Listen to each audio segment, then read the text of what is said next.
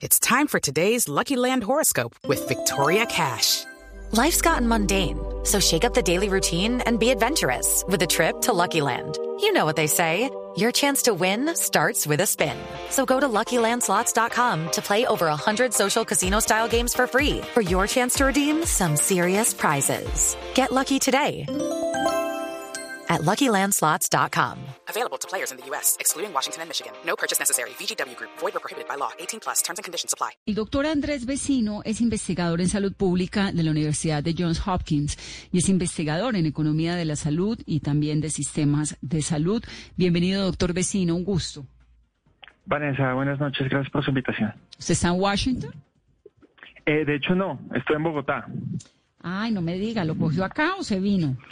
Me cogió acá. Me cogió acá, Vanessa. Bueno, ¿y ahorita cuándo piensa regresar? Difícil. Eh, estamos esperando que abran los aeropuertos.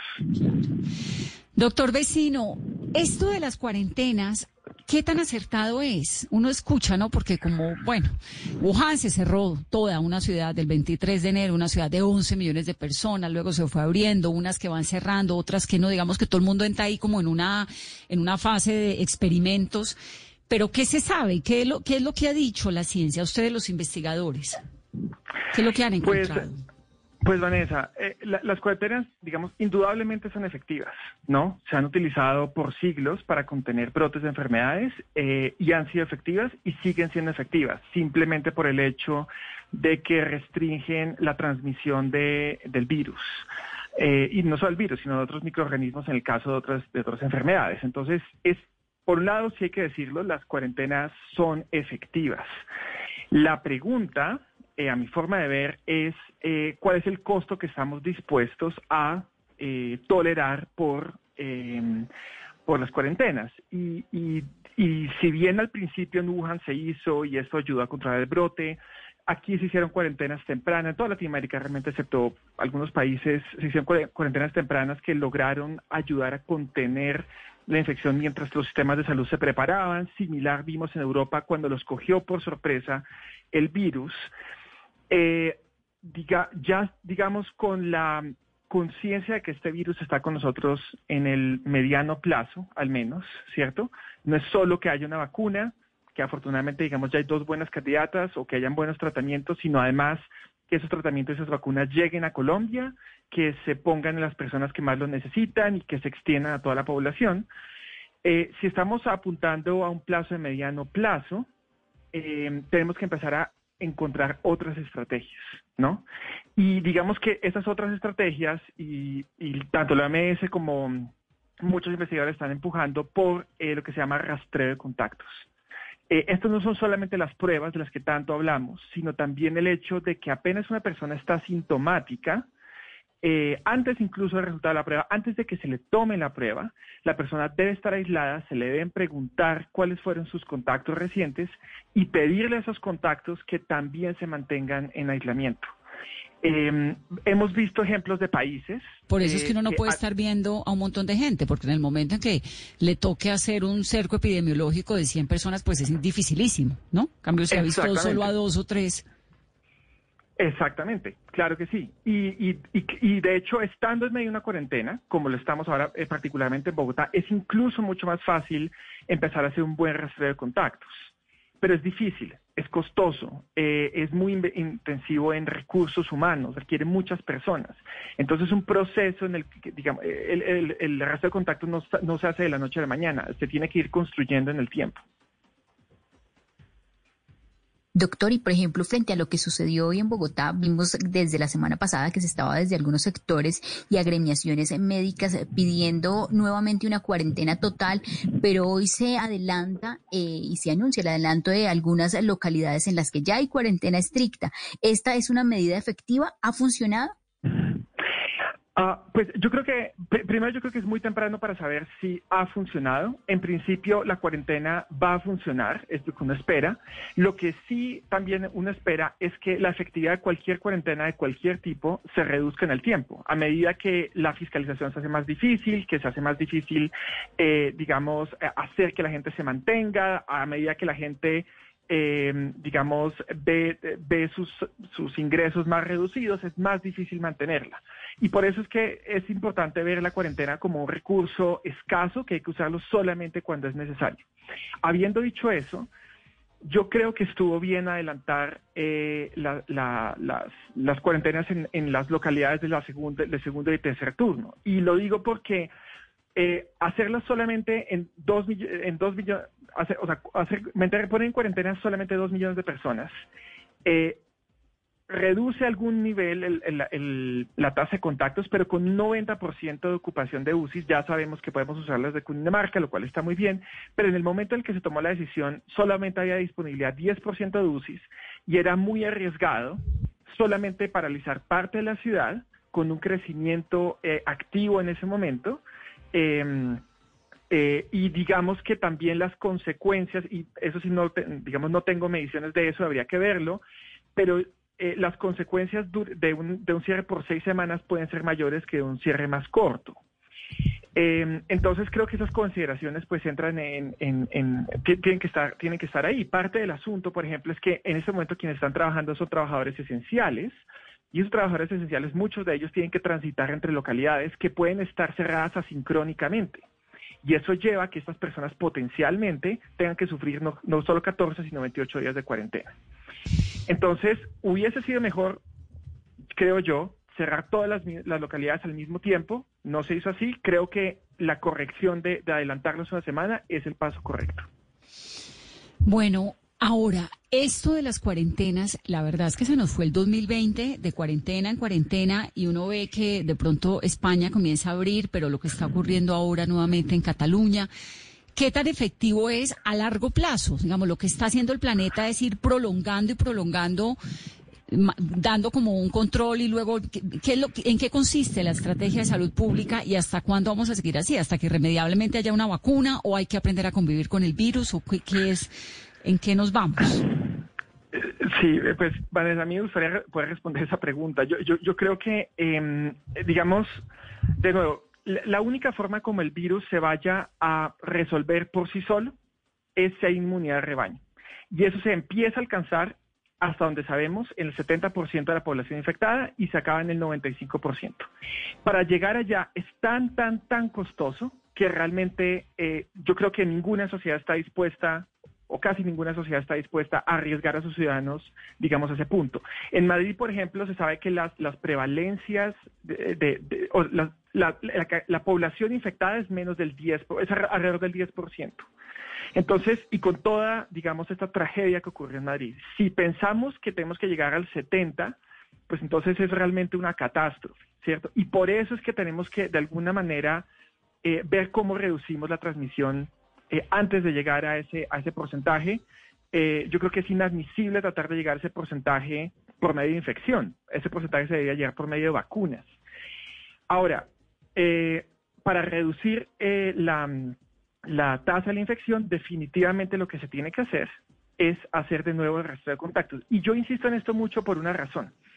Países que han hecho cierres, ¿no? Como Costa Rica, que ya ahorita tienen, digamos, eh, están empezando a tener sus UCIs ocupadas, pero países que no los hicieron como Uruguay o como Corea del Sur, el elemento común a través de todos ellos es el rastreo de contactos, ni siquiera rastreo tecnológico. Bueno, y también las poblaciones, ¿no? Porque es que Uruguay tiene 3 millones de habitantes. Sí, pero Corea del Sur tiene 50. Pero Corea del eh, Sur tiene 50, sí. Es cierto, es cierto. Costa Rica también es un país pequeño, pero Corea del Sur tiene 50. Eh, claro, ellos pasaron, la gente no, a veces no recuerda eso, pero ellos pasaron por lo mismo que nosotros estamos pasando ahora cuando hubo el, brote de MERS hace unos años en Corea del Sur. ¿No? Y con este brote de MERS ellos, digamos, también tuvieron muchísimos problemas, eh, hubo muchísima controversia. Quizás el MERS es, es como es más letal, eh, se, se, se, digamos, se, transmite menos, pero eh, ellos aprendieron de esto y crear un sistema de rastreo de contactos eh, muy efectivo que pues todos hemos visto en las noticias cómo funciona. Hace, recientemente vimos que hubo un brote en una iglesia y ellos rápidamente eh, alcanzaron todos estos, a estos contactos, los aislaron y contuvieron el brote. Y probablemente así va a continuar las cosas hasta que haya una vacuna y hasta que esté disponible esa vacuna para todo el mundo. En algún momento, doctor, se habló de que los países y las personas que habían pasado por esos brotes previos de coronavirus, de SARS y de MERS, tenían una afectación mayor. Y en algún momento me acuerdo que decían, bueno, de golpe en América Latina no, porque como no tuvieron SARS y MERS, eso quedó descartado, ¿verdad? A estas alturas con los contagios que estamos viendo en nuestro lado del mundo. Sí, no. En este momento lo que se sabe es que eh, puede existir una inmunidad parcial eh, derivada de haberse infectado de este coronavirus, no de los anteriores. Los anteriores son altamente letales. Yo creo que no hay mucha gente, eh, digamos, que haya tenido los dos.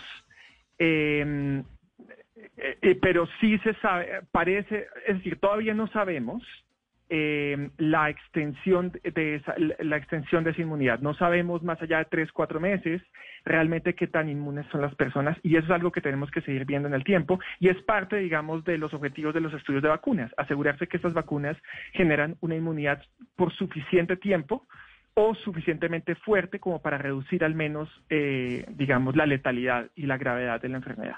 Sí. Ahora, en África, ¿qué pasa en África? ¿Hay falta de medición o hay también unas condiciones de golpes raciales o de golpe de la alimentación o también ellos tuvieron ébola y tuvieron otras pandemias y se saben cuidar mejor? Eh, eso es un excelente punto, Vanessa. Yo creo que eh, primero, digamos que eh, lo que vimos en Europa y Estados Unidos es que eh, más Europa los cogió por sorpresa. Al resto, digamos, al continente de las Américas eh, nos cogió con la posibilidad de prepararnos. Algunos países se prepararon más, otros se prepararon menos. El continente africano tuvo pocos casos porque cerró temprano y como la migración hacia los países africanos no es tan grande, ellos lograron rápidamente contener en la mayoría de los casos todos estos casos, ¿no? Eh, Sudáfrica ahora tiene eh, un crecimiento de casos preocupante. Y eso es preocupante, entre otras cosas, porque Sudáfrica eh, es el motor económico de la África subsahariana, ¿no? Muchas personas de otros países migran a Sudáfrica, por ejemplo, para minería. Entonces, ahí hay un riesgo, digamos, latente. Pero creo que usted menciona un tema también importante y es la capacidad de hacer rastreo eh, y la capacidad que tienen estos países por las por no solo el ébola sino otras epidemias pasadas que tuvieron. Entonces el caso de Uganda em, es eh, llamativo. Uganda cerró rápidamente sus fronteras y Uganda rápidamente hizo un sistema de rastreo de contactos que contuvo la enfermedad, ¿no? Em, entonces, de nuevo, viene el mismo punto, y es incluso países con menos recursos que Colombia, con menos eh, PIB per cápita que Colombia, como tenían estos sistemas listos, fueron capaces de implementarlos rápidamente y al menos por ahora contener la enfermedad. Pero en esto yo creo que uno no puede decir, digamos, que hay un caso exitoso realmente hasta que todo pase, porque hemos visto el caso de Costa Rica, que le está yendo muy bien y ahora se está empeorando. Hemos visto el caso de Medellín también. Entonces, digamos, todo es, es, es em, preliminar, ¿no? Pero definitivamente la experiencia de ellos rastreando casos el, el, cierre temprano y la poca migración que hay en general, particularmente en algunos países, definitivamente eh, ayudó a esto. Doctor, Colombia es uno de los países que tiene las cuarentenas más largas, pero ¿cómo nos ha ido en materia de rastreo de contactos? Eh, digamos, el país empezó a, hacer la estrategia PRAS, ¿no? que desde hace quizás un mes, mes y medio, dos meses, no, no estoy seguro, eh, y, diga, y, el, la estrategia PRAS es la, es la ruta correcta. Es la ruta correcta a hacer rastro de contactos y reducir los casos. Em, pero, digamos, el parte del problema es que el rastro de contactos depende de las capacidades de salud pública que tienen las entidades territoriales. Esto no lo hace el gobierno nacional, lo hacen las entidades territoriales. Entonces, algunas entidades territoriales lo hicieron muy bien. Es el caso de Medellín. Hace un mes, y, eh, el, digamos, de todos los casos detectados, el porcentaje de ellos que habían sido detectados a través de rastreo era alrededor del 50%. Hoy en día están en 20%. ¿sí? Hace un mes, por ejemplo, Bogotá está en 20%, 18%. Hoy en día está en 9%. ¿sí? Barranquilla, hace un mes, cuando vimos esta crisis en Barranquilla, estaba alrededor del 8%. Eh, y ese es un indicador muy importante para saber eh, que también se está haciendo rastreo de contactos. Y le cuento, porque, eh, le conté estos tres ejemplos, pero le cuento otros dos que para mí han sido realmente llamativos. Uno de ellos es Villavicencio.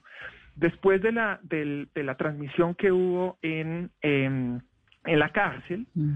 eh, las tasas, los porcentajes de casos que eran detectados a través de rastreo estaban en orden de 80%. Leticia, después del pico que tuvo, que todos supimos que afortunadamente fue contenido, eh, la, proporción de casos detectados a través de rastreo es también 80%. Entonces, claramente el rastreo, eh, claramente el rastreo es muy efectivo, claramente el rastreo es importante. Eh, tiene que ser combinado con otras medidas, no puede funcionar solo, y, pero desafortunadamente depende mucho de las capacidades de salud pública de las entidades territoriales. Y esas capacidades varían muchísimo a través de las regiones. Claro, y eso depende de qué, de, la, de lo que pueda hacer el gobierno. Eh, de la gente, el gobierno local. El, gobierno local, el, digamos, eh, por un lado depende de la financiación que han tenido históricamente, por otro lado depende de las capacidades en términos, por ejemplo, de infraestructura que han logrado eh, crear, pero más importante probablemente son las capacidades en términos de recursos humanos que han, que han logrado implementar, ¿no? Entonces, eh, departamentos de salud o em, secretarios de, salud fuertes, como la de Bogotá, como la, de, la, de, la del departamento de Antioquia, tradicionalmente fuertes, eh, em, eh, les queda mucho más fácil lidiar con esto que otras secretarías que eh, son más débiles. Y en este momento creo que, así como el coronavirus nos ha mostrado todas las cosas débiles que había en la sociedad, creo que nos ha mostrado, entre otras, las grandes diferencias que hay en las capacidades de salud pública a través de las regiones. Lo que han invertido los gobiernos nacionales y estatales en educación, en cultura, en credibilidad de sus instituciones, todo eso, es que es una prueba muy fuerte, ¿no? Para todos. Es, muy fuerte.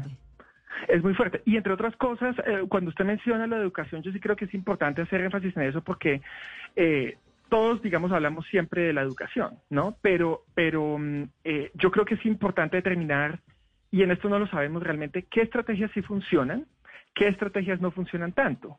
Y, digamos, todos creemos que algunas cosas pueden funcionar y de pronto no, no, no, no lo son tanto. Y, yo sí creo que es importante eh, empezar a evaluar, ¿no? Hacer un énfasis en, que en todas estas estrategias que se están llevando en las regiones sean evaluadas y sepamos si sí funcionan y si no funcionan. Porque estamos en un punto en el que tenemos que, por un lado, implementar y hacer cosas, pero también por otro lado necesitamos medir y necesitamos saber qué funciona y qué no funciona y rápidamente ajustar. Como afortunadamente eh, se ajustó, a mi, a mi parecer, eh, la, la cuarentena escalonada en Bogotá. Bueno, pues con suerte entonces vamos a tener unos resultados mucho más optimistas con esto de la cuarentena escalonada en Bogotá, porque la verdad es que sí es muy angustiante, ¿no? Ahora, ya para terminar, doctor vecino, lo de la vacuna, que creo que es el interrogante más grande de todos. ¿Usted qué pronóstico le ve a la vacuna? ¿Qué nos puede pues, decir? Ahora escuchamos el fin de semana lo de las pruebas de Oxford, que hay unas que están en terceras fases. Bueno, todo esto es como, como que uno leyendo, tratando de prever el futuro. Sí, yo realmente creo que el futuro es muy difícil más en esta situación. Eh, lo que yo diría es, es, es, es eh, promisorio, ¿no? Hay, dos candidatas, hay dos vacunas candidatas que parecen tener, eh, parecen ser seguras, parecen ser efectivas. hay que ver si son efectivas realmente en la población. Una vez, digamos, se administran las poblaciones grandes y si esas poblaciones no se infectan o se infectan menos, ¿no? Que es el caso, por ejemplo, de lo que ocurre tradicionalmente con la vacuna de influenza. Entonces, eso todavía hay que medirlo, realmente uno no puede saber. Ojalá sirva, ojalá. Pero yo creo que tenemos que pasar también de ese capítulo. No es solamente, o sea, no podemos esperar por la vacuna, definitivamente no. Tenemos que empezar a tomar acciones desde ya para que las externalidades negativas, las otras cosas que nos está ocurriendo alrededor de la pandemia también se puedan solucionar, ¿no? Eh, digamos, eh, eh, las expectativas de, de de, pérdidas en términos de, reducción de la pobreza son enormes y son preocupantes y eso también afecta en la salud. Eso por un lado. Pero por otro lado también el país tiene que empezar a enfocarse en cómo va a acceder a esas vacunas. ¿No? Porque lo que puede ocurrir, o medicamentos, si es que salen medicamentos bajo licencias, que van a ser difíciles de acceder, porque ¿cómo vamos a acceder a ellos una vez los haya? ¿Y cuál va a ser el criterio de distribución? Entre, países primero, y una vez lleguen al país, que van a ser limitadas, no van a ser 50 millones, la pregunta es cuál va a ser el criterio de distribución dentro del país. Y creo que esas preguntas tenemos que empezar a hacernoslas desde ya en preparación para lo que pueda ocurrir, ojalá en un año o quizá un poco más. ¿El gobierno colombiano está en eso? El ministro de Salud nos dijo aquí que sí, pero ¿cómo funciona eso de la compra de vacunas? ¿Ese mundo cómo es? Eh, eh, estoy seguro que debe estar en eso porque es, parte normal, digamos, del proceso de planeación. Em, yo creo que hay dos cosas eh, grandes. Una es si vamos a considerar comprar vacunas y a quiénes, y eso pues por supuesto depende de qué vacunas estén disponibles en el mercado. Em, hay esfuerzos de entidades multilaterales eh, de hacer compras grandes de vacunas para, eh, digamos, diferentes países. Ese es otro, digamos, aspecto importante. Hay una, hay una gran asociación que se llama Gavi, que ellos compran vacunas en bloque para reducir los precios y distribuirlos a países de, medianos y sobre todo bajos ingresos, entre los cuales no está Colombia. Eh, pero hay otro aspecto que yo creo que también es importante y tenemos que preguntarnos todos, y yo personalmente no lo tengo claro en este punto, y es cuál es nuestra capacidad de crear vacunas, ¿no? O sea, si si, si a nosotros nos dieran si a nosotros nos dieran la fórmula de cómo crearla, y esa pregunta de nuevo le digo, yo no la puedo responder porque no la conozco, es hasta qué punto tenemos la capacidad de crear vacunas también adentro del país o quizás regionalmente. Sabemos que, por ejemplo, Argentina y Brasil tienen, eh, y México, eh, tienen capacidad de crear vacunas, ¿no? Entonces, ¿hasta qué punto podemos, eh, digamos, aliarnos con ellos en la producción para que parte de esas vacunas lleguen acá si la fórmula, digamos, si, si la fórmula de cómo se crea la vacuna está disponible? Entonces, creo que también esas preguntas tenemos que hacernos. Es cómo creamos mecanismos regionales de producción de vacunas, que los hay, lo de, lo de la eh, vacuna, ¿cómo funciona? ¿Le venden a uno la fórmula, una fórmula secreta como la Coca-Cola y produzcala? Eh, eh, no es tal cual, pero... para, que los, para que los oyentes y nosotros entendamos. Pero en medicamentos en general, digamos, eh, las, las empresas que crean los medicamentos en general y, los biológicos en general tienen, digamos, bastante resguardados los datos con los cuales se crean o los datos de efectividad de, sus, de los medicamentos o, o las moléculas específicas o biológicos con el objetivo, por supuesto, de mantener la licencia. La pregunta acá va a ser, es cuál, creo yo, es cuál es el protocolo de licencia que va a haber para la vacuna, cualquiera que sea la China o la de Oxford o cualquier otra, eh, y, dado ese protocolo de licencia y bajo el supuesto de que tenemos la fórmula, digamos, de cómo hacerla y cuál es y cuáles son las características de seguridad, efectividad, etcétera, cómo la, la, la, o, la o la producimos en el país o la producimos en la región y la distribuimos, la distribuimos en la región. Creo que esas preguntas eh, estoy seguro que el Ministerio de Salud las, está, las está considerando, em, pero creo que tenemos también que nosotros eh, que preguntarnos es cómo podemos ayudar a ese esfuerzo y cómo, por ejemplo, el sector privado colombiano puede hacer parte de ese esfuerzo. ¿no? Eso, como le digo, Vanessa, son preguntas que yo tengo y no las tengo claras para mí tampoco en este momento. Yo creo que nadie, pero a uno le da la sensación por cómo explica el ministro de Salud, aquí no lo dijo, Colombia está, bueno, me nombró todos los organismos internacionales en los que estaba y pareciera y creería uno, ¿no? Que, que un ministerio serio como el que tiene Colombia, que creo que es un buen ministerio, por lo menos ha aportado con, eh, el nivel de la exigencia que ha manejado la situación, eh, está trabajando en eso. Pues doctor, me encanta saludarlo, un gusto. Gracias por estar aquí, por su tiempo. Ojalá pueda regresar a Washington pronto. Muchas gracias, Vanessa Carolina, por el tiempo y, y tenga una buena noche. Gracias. 848 es el doctor Andrés Vecino. Ok, round two. Name something that's not boring. laundry? Uh, a book club. Computer solitaire, huh? Ah. Sorry, we were looking for Chumba Casino. That's right. ChumbaCasino.com has over 100 casino style games. Join today and play for free for your chance to redeem some serious prizes. ChumbaCasino.com. No purchase necessary. Full prohibited by law. 18 plus terms and conditions apply. See website for details. Judy was boring. Hello. Then Judy discovered ChumbaCasino.com. It's my little escape. Now Judy's the life of the party. Oh, baby. Mama's bringing home the bacon. Whoa. Take it easy, Judy. The Chumba life is for everybody. So go to ChumbaCasino.com and play over 100 casino style games. Join today and play for free for your chance to redeem some serious prizes. ChumbaCasino.com. No purchase necessary. Void where prohibited by law. 18 plus terms and conditions apply. See website for details.